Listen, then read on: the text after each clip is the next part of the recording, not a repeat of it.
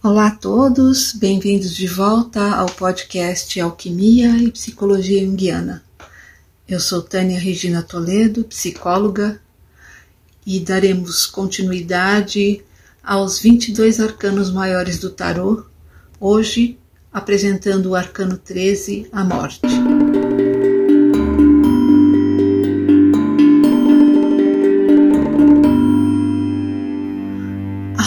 Ruptura que ocorre com a morte não constitui um evento que tem um fim em si mesmo.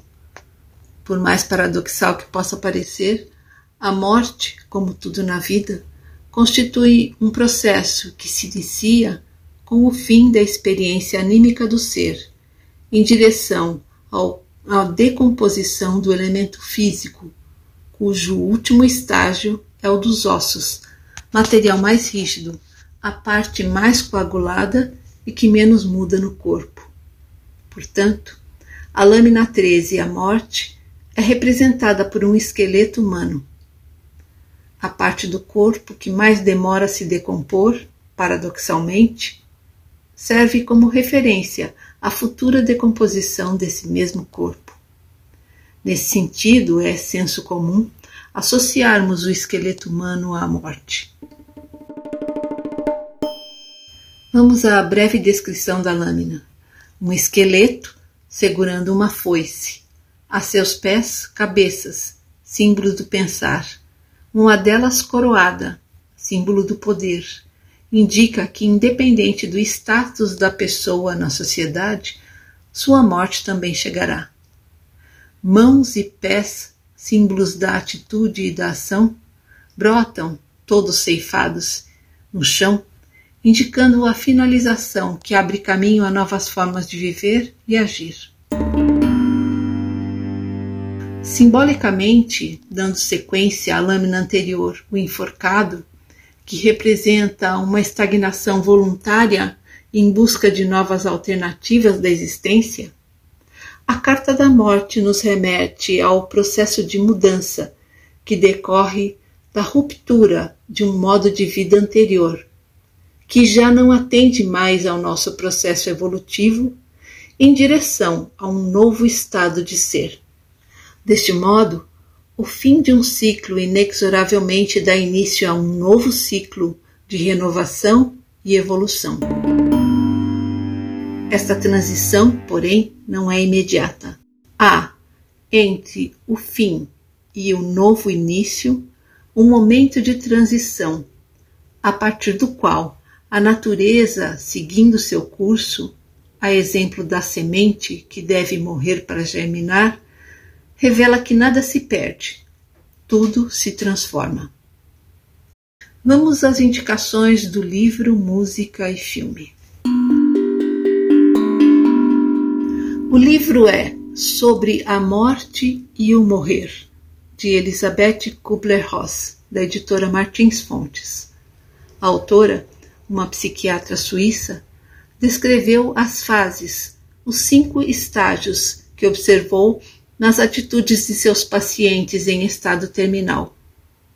O processo que vivenciavam após receberem o diagnóstico de seu estado eram negação, a raiva, a barganha, a depressão e, finalmente, a aceitação. Analisando com atenção, perceberemos que estas fases estão presentes em quase todas as situações de perda, aquelas em que algo se acaba em nossa vida. Um relacionamento, um emprego, a morte de alguém querido, uma mudança de casa ou de cidade, etc. O filme é Meu Primeiro Amor, filme de 1991, dirigido por Howard Ziff com a dupla Anna Chomsky e Macaulay Culkin.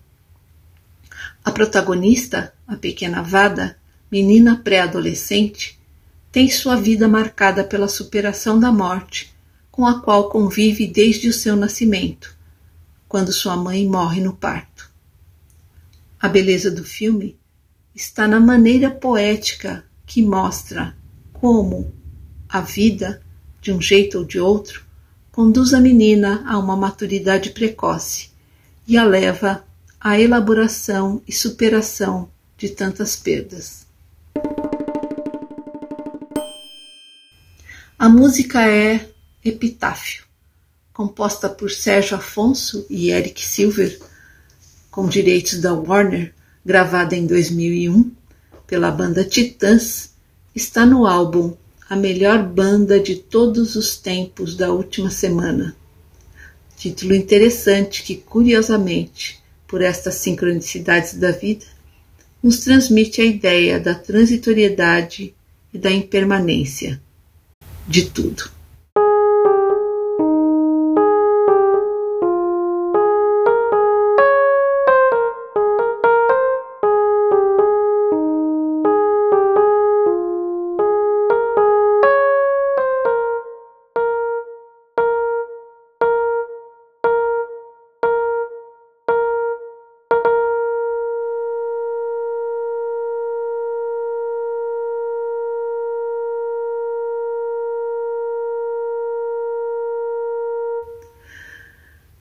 Bem, esse foi mais um podcast. Eu espero que tenham gostado. Esse podcast foi escrito e narrado por mim e tem a edição final de Sidney Raposo. Um abraço a todos e até o próximo podcast.